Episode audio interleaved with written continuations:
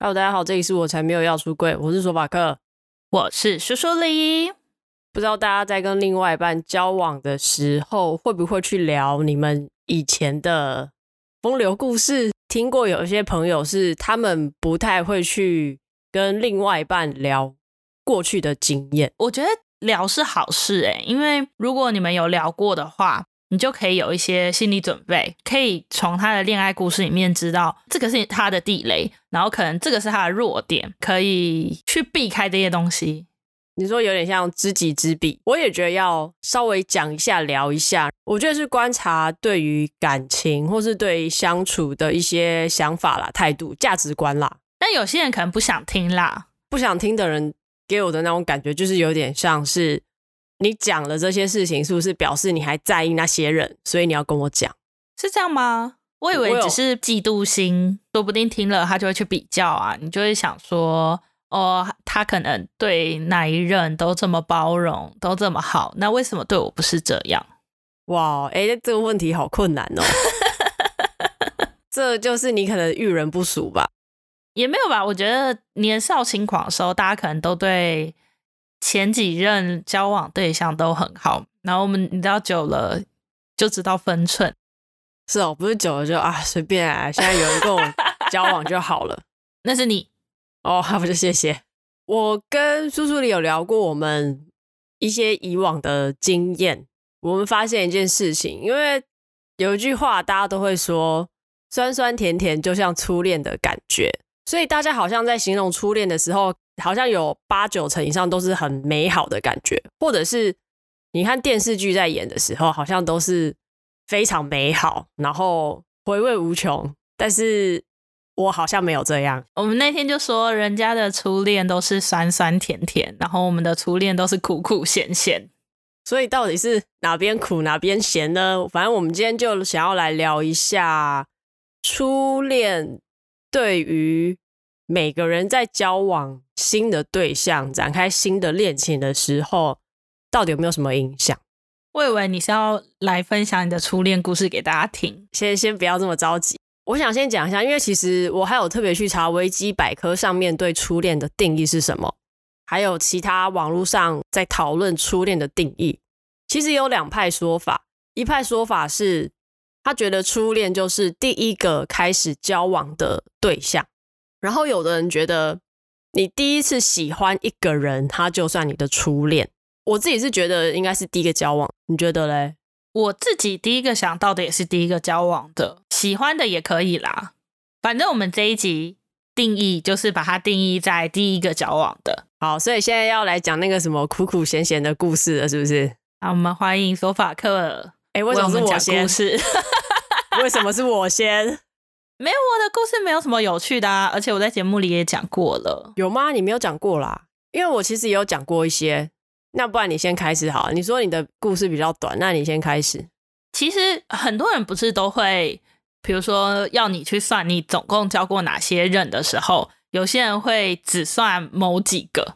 哎，对，为什么？我觉得很奇怪。就有些人说，他觉得只有他爱的，他才算是喜欢的，或是。有些人只算交往超过多久的？哎、欸，我身边好像没有这样子的朋友、欸，哎，比较少。你是说可能有的人交往超过半年才算，所以他如果交往只有两个礼拜，他就不算。对，交往过十几个，但是你问他说你跟几个人交往过，他可能只算四个。那是故意的吧？那是要故意显现出他好像很单纯吧？没有，他们就觉得。他可能有付出的才算交往，或者是他主动上非常喜欢的、非常爱的，或自己追求的才算。对，这蛮怪的。其实通常我跟别人说的初恋都不是真正第一个交往的那一个，因为我觉得第一个交往那个一切真的是太荒谬，然后我觉得那个已经不算是一个恋爱了。所以对你来讲，你的初恋其实是有两个版本，你就是看今天是。跟人讲还是跟鬼讲，你就看要选哪一个版本，是不是？没有，基本上就是看对方想要听哪一种的。我要听真实的啊，就是你真正第一个交往的，应该听众也是想要听这个吧？不然嘞，你要跟大家讲鬼话，是不是？因为有些人想要听的可能是你喜欢这个人，然后跟着人好好交往的故事。不要，我没有要听那种就是很正常的哦，我对你多好，你也对我多好，结果后来怎样？什么互相了解，互相不了解，分开。我没有要听这种，我要听刚刚那个很苦很咸的东西啊。好好，我的第一任啊，其实我们好像认识不到一个礼拜就交往了。我们是在二居认识的。哦，二居论坛。那个时候你几岁啊？高一吧。我就先喜欢上一个人，那个人跟我告白，我拒绝他，然后我们两个出去，然后出去之后一见钟情。可是我跟那个人告白，然后被他拒绝。他什么意思？你说有一个人先跟你告白，然后你拒绝他，然后你又跟同一个告白的人出去，对，然后你跟他告白，对，他又拒绝你，对，干神经病。这不是苦苦咸咸吧？这是两个需要去看脑科的人。这不是我的初恋，这没有交往啊。哦，经历了这个之后，我就在二居认识了一个，我忘记他是高三还是大学生，我只记得他大我很多岁。我们认识之后，好像过两三天他就跟我告白，然后我就答应他了。这个荒谬的果是因为就前面那一件事情导致我就会觉得，哦，如果我现在拒绝他，那是不是到时候我又喜欢他了就很衰？可是他告白之前你们有见过面吗？没有。你们就是在网络上那种网公网婆那种，对，我们交往了可能有几个月，但是我们只见过一次面，所以是因为你们两个学业都很忙，约不出来吗？还是说住太远？还是谁家里有门禁啊？因为他是外县市的，你知道 PUA 是什么吗？我知道 PU 跑道，那个时候好像没有这个名词，但是最近其实蛮常有人在讨论 PUA 的。PUA 好像一刚开始是一个把妹理论，就是教你怎么样可以勾搭上女生，怎么样让女生可以喜欢上你，就会有些技巧。比如说，我可能故意不理你，然后让你对我有兴趣，这种也算是他其中一种技巧。再后面一点，有一些比较激进派的人，可能就会拿它来。有点类似玩弄女生吗？就是让女生甘愿为自己付出，然后甚至到最后面，我看过一个网络上的文章吧，奉献金钱或是为他自杀。所以我们现在要变成惊悚的故事了？也没有，我觉得那一个交往对象就很像是用 PUA 的方式来对待我，他可能会跟我说，就是你怎么这么糟糕？就正因为你这么糟糕，所以我才这样对你。但是，就算你这么糟糕，我还是喜欢你。哎、欸，我真的觉得就是有病，记得看医生吃药，好不好？这样子搞人家是怎样？很怪哎、欸。对，那个 PUA 有什么全名吗？Pick up artist，搭讪艺术家。靠，搭讪就搭讪艺术家 嘞。大家可以上网 Google 一下，我觉得有蛮多蛮警示的故事。呃，这是不好的事情，大家看完之后就是要避免自己成为那样的人。然后，反正因为。那个人用这样子的方式对我，其实我那阵子就是真的蛮痛苦。交往第一个月，我每天都在跟他道歉，做任何事哦，我可能晚回家五分钟，或是我当天一回家没有打给他，他就可以生一整天的气。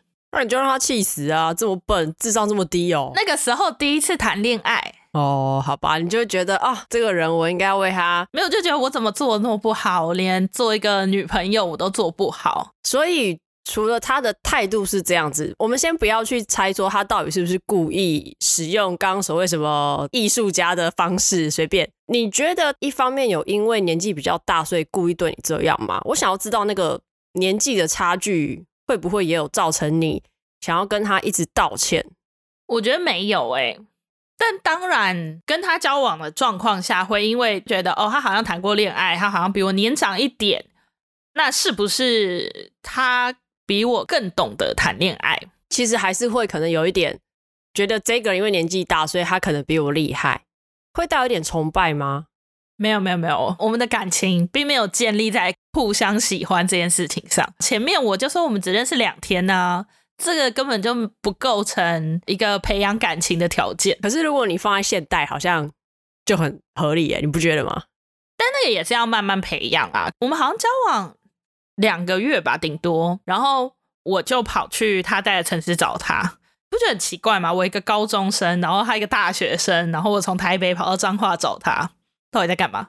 你不知道他是第几次谈恋爱，对不对？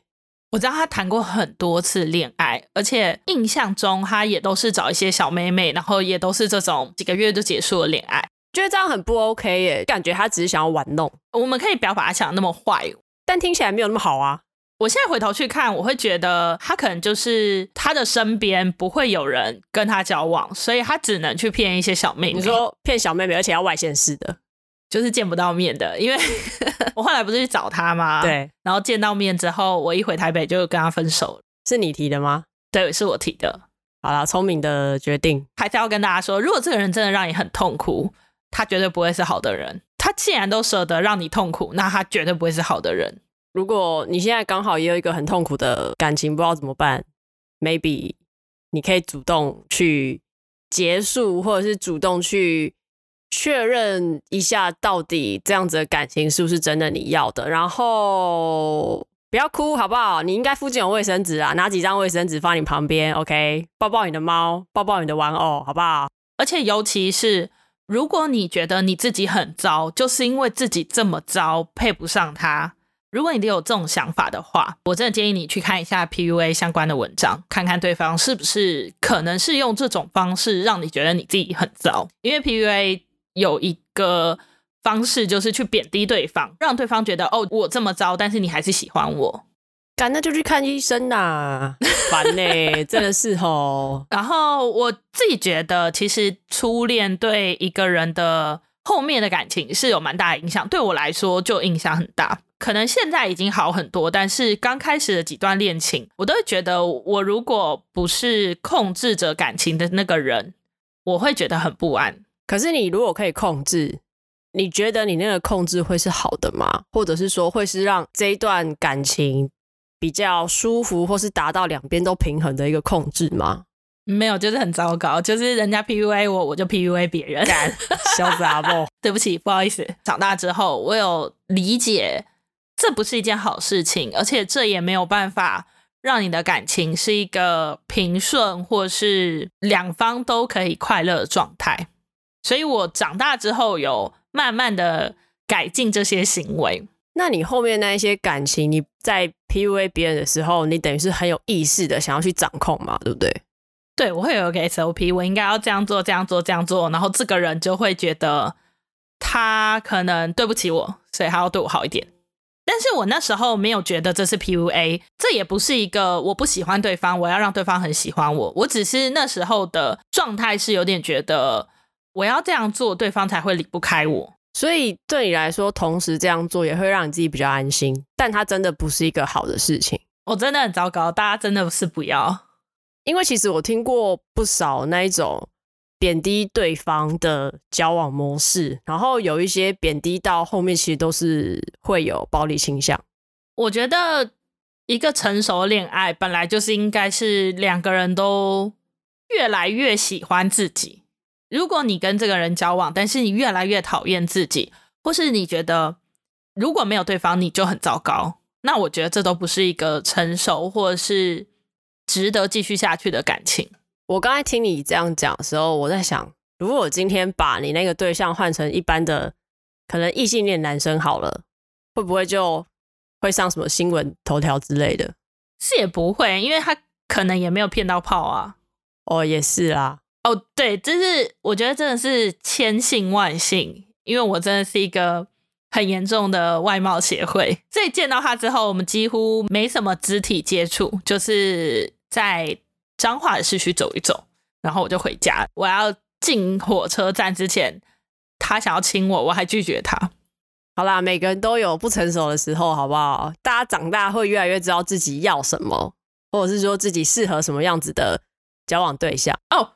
我后来的几个对象，我也会觉得我一定要见到面，知道看到这个人的感觉之后，我才有办法知道我是不是真的喜欢他。这个白话的意思就是说，我要看到他的颜值之后，我才能确定这个脸是不是我可以接受。不一定，有可能是看看他这个人的气质。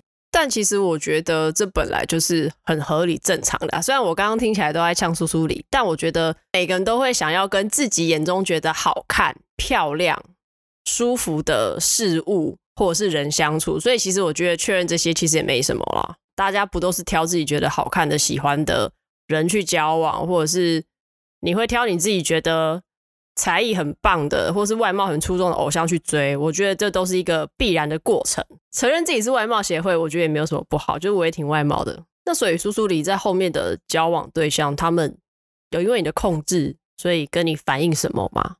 还是他们也是第一次被这样对待，所以他们好像也觉得，对，我就是要对苏苏里更好。我我我在这里跟大家说声对不起，大家都是刚开始谈恋爱啦，所以我觉得本来主控权掌握在手上的那个人可能会过得比较好，但其实我也没有觉得我那阵子有因为这样过得比较开心，就是我并没有因为这样子觉得谈恋爱谈得很开心。虽然我觉得我安心了，但其实还是在一个很不开心的状态下，因为你可能就为了一点点小事就生气呀，或者是觉得你这样子是不是不够喜欢我？应该是说你要经历这些东西，你才会去慢慢调整，知道说我今天如果要跟一个人好好的交往，或是长久下去，我应该心理上或是我生理上，我的各方面，我可能要调试到什么样子的状态，会对大家都比较好。这好像是我第一次很完整的听你这一个感情的故事，哎，因为我觉得这个故事很不重要，然后又很闹剧，一点都不像谈恋爱。可是它也是影响你，要让你很有意识的会觉得说，我后面的感情我要掌控权。对，但对我来说就是一场闹剧，就觉得这个好像没什么好讲，所以通常人家问我，我都会跳过这一段。是不是你心里面会觉得这不像一个一般人可能会期待想要听到的初恋故事？对啊，就是很糟啊。可是我觉得他虽然糟糕，但也毕竟那个就是你实际经历过的一个人生经验。没关系啊，就大家刚开始谈的几场恋爱都很糟，所以这段感情只有影响你特别要去夺一段感情的主控权，还有什么其他影响吗？有啊，就是知道电话费不能乱打。之前不是有说吗？就是我欠我爸超多钱的那个，就是这一段感情，都是你打给他，因为我要跟他道歉啊。他会挂我电话，然后会狂打，所以打电话都只是要道歉，说哦，对不起，我今天晚回家五分钟，对不起，我怎样怎样怎样怎样，对不起，我今天不应该可能简讯晚了十分钟回你啊之类的。干，这有什么好道歉的啊？就是他就是什么小事都可以生气。都会觉得哦，你就是不爱我，所以你这样做啊。他应该现在已经被气死了吧？但我觉得他说不定也是被 PUA 过，所以他才会变这样。我自己觉得啦，哦，就是他有被 PUA 过的经验，他也知道说我也可以这样对待人家，可能就会觉得说，哦，我简讯就是要十分钟内回才是爱这个人。那今天我跟下一个人交往的时候，他是不是超过十分钟回我？他是不是不爱我？对啊，对啊，不爱你啊，你这样不值得被爱，好不好？我很难想象。我现在在想说，他会不会只是一个脾气不好的人？就像我以前脾气不好。我觉得这个可能不是他有意识的这样做，但是成熟的人要学会沟通。如果你都是用可能生气啊，或者是逼对方同意这种方式去让对方完成你想要他做的事情的话，那对方也不是心甘情愿的去做啊。我不确定我的故事这样跟你相比，谁比较惨呢？我跟第一个交往的人，交往之前我就喜欢过好像两三个人，可是都没有下文。我之前在别集也有聊过，我有跟一个班长交往过。如果大家记得有一个人拿补习班广告 DMs 跟我告白的，那就是他。我每次在讲我的初恋故事，我也觉得应该也是可以拿去改编个什么剧本，拍成什么东西吧。我先讲它荒谬的地方，就是我不小心当了小三。哎，你会不会讲故事啊？这种东西不是应该要慢慢铺陈，然后再破梗吗？没有，我要我想让大家听听看，这样是不是很惨？反正就是不小心当了小三，而且我中间还有吃回头草，然后吃回头草的时候还是依然是小三，而且身边的有跟我讲，然后我也就是都不听劝。所以他交往对象是男生还是女生？男生。班长跟我告白之前呢，我是有喜欢另外一个学姐，反正后来就是人跟学姐闹不和之后就没有下文了。可是其实我那个时候也印象中知道说，哎，你不是有男朋友吗？那他跟我说，我们快分手了，我们最近感情不好，而且因为他不是住学校宿舍嘛，所以我也知道他其实没有什么太多的时间机会可以跟男朋友去校外见面，或者是讲电话联系感情。几经思考之后呢，我就觉得，嗯，其实班长的个性啊，整体也蛮吸引我的啊，那就交往吧。然后。身边就慢慢的开始，一些同学大概会知道，然后他们就会说：“哎，对啊，可是班长不是有男朋友吗？我就会跟他们说：“哦，快分手了。”可是其实我都不知道他们到底什么时候要分手，我也不知道他们是不是真实有在谈分手这件事情。反正班长讲什么我就信。过了一学期之后，我就是一直处在这个，反正我知道班长跟那个男生不会有什么时间可以互动啊，联系感情，我就会觉得说，哦，反正我每天上学都看得到对方，我觉得我有那个近水楼台的优势，所以我就一直跟他交往，交往到后来是。高一上学期末吧，那时候好像是有小吵架还是干嘛，我忘记了。就进入到寒假，突然班长的最好的朋友就突然密我说：“哎，听说你们分手了。”我当下才知道说：“哦，原来我被分手了。”我现在是没有女朋友状态哦，所以你也没有去找他验证，问他说：“哎，我们分手了？”就我俗啦啊，我不敢啊。我有跟班长在 MSN 上面讲这件事情。就是不了了之，我被别人通知说，哦，你们两个人分手，可是他还是一直跟那个男生在一起。我连他那个时候到底为什么要分手的理由，我都不太知道。哎，班长的朋友好像是跟我说，班长觉得哦，好像两个人就这样就没了。而且其实我也不记得当时最后是要吵什么东西，还是到底发生什么很大的事情导致感情慢慢变淡，好像也没有。反正就是很莫名其妙，然后就结束了。然后后来是因为还在同一个学校嘛，你下学期还是要继续在班上把课上完。分班之后，虽然没有在同一班，可是因为还是会很常遇到。好像是到高二还高三的时候，就有短暂复合一阵子。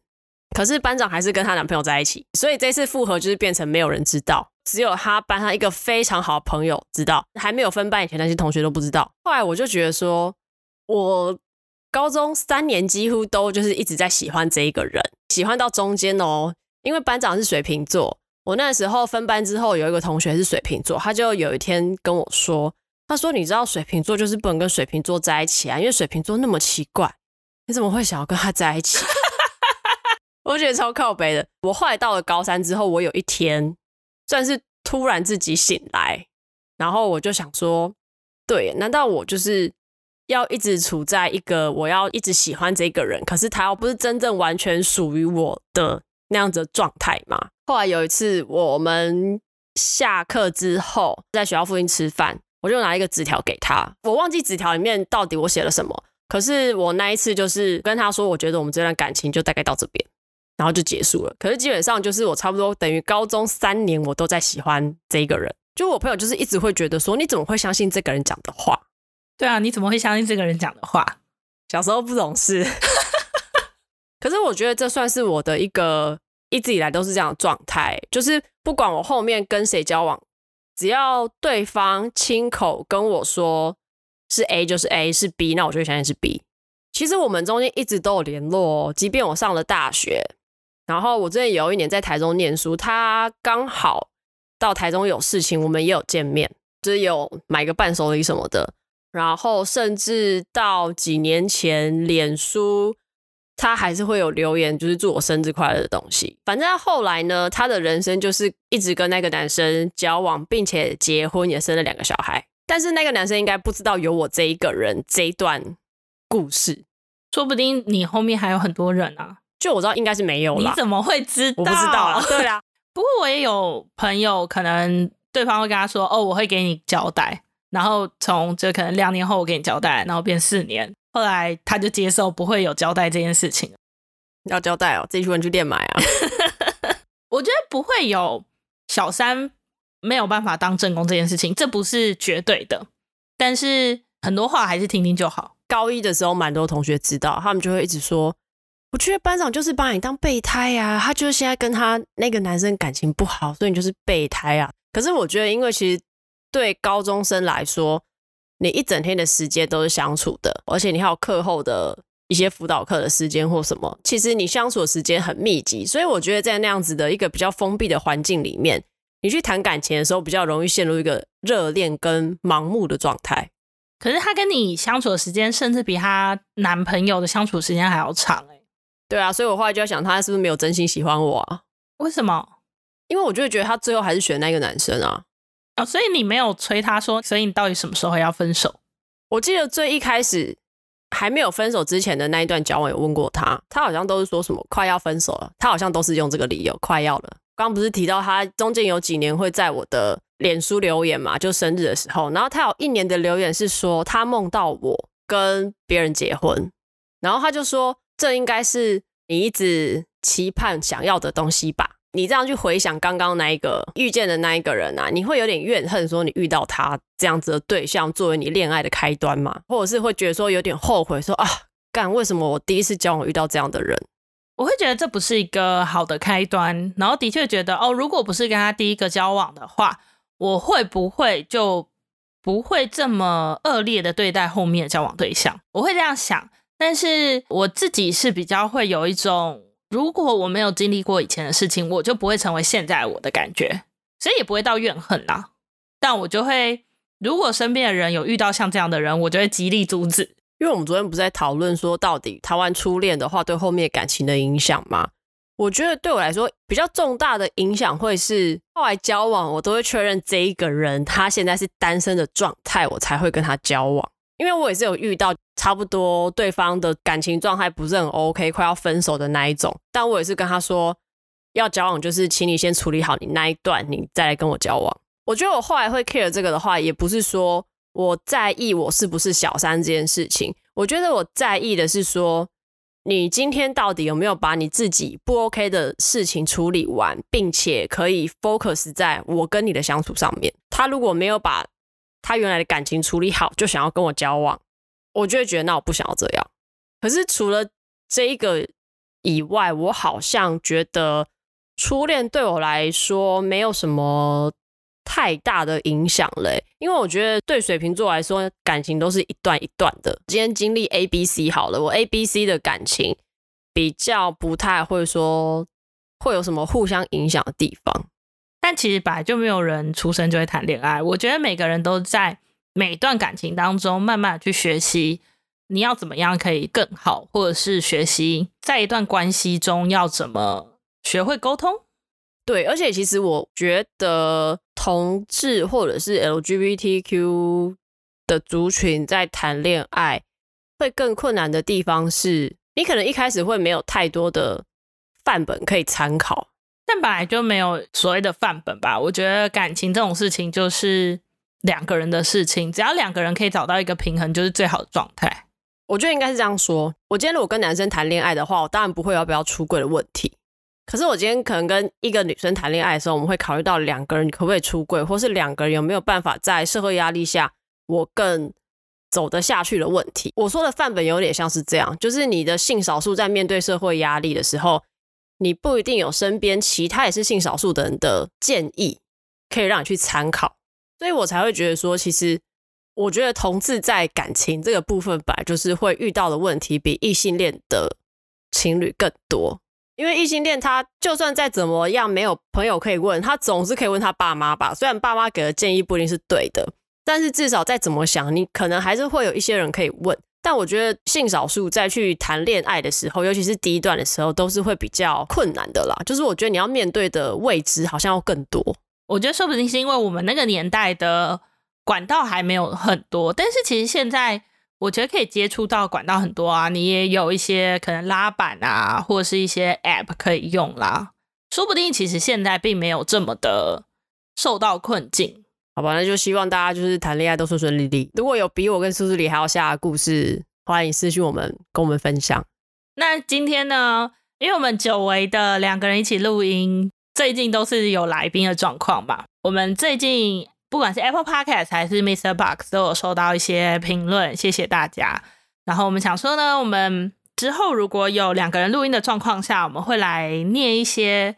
大家给我们的评论，然后顺便给大家回复，因为怕可能我们在 IG 啊或者 Facebook 的回复，可能大家会没看到，所以就想说来念一下。我这边看到一个让我玩游戏，然后 他说要来个让你们压力大的留言，两位都让人很想交往，哎，真的假的？有这个留言吗？我觉得不要啦，跟我们交往不会有什么很快乐的结果。基本上我交往都是被分手的那一个，所以你应该。不会太开心，对。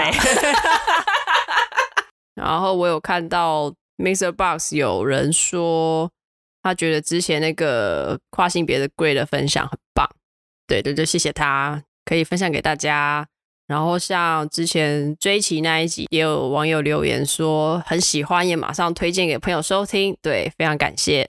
然后呢，有一个无法使用的阿猫说，他听到 EP 三十三说法克说很多彩虹小物都他妈的丑，开车喝水时听到这句瞬间喷水。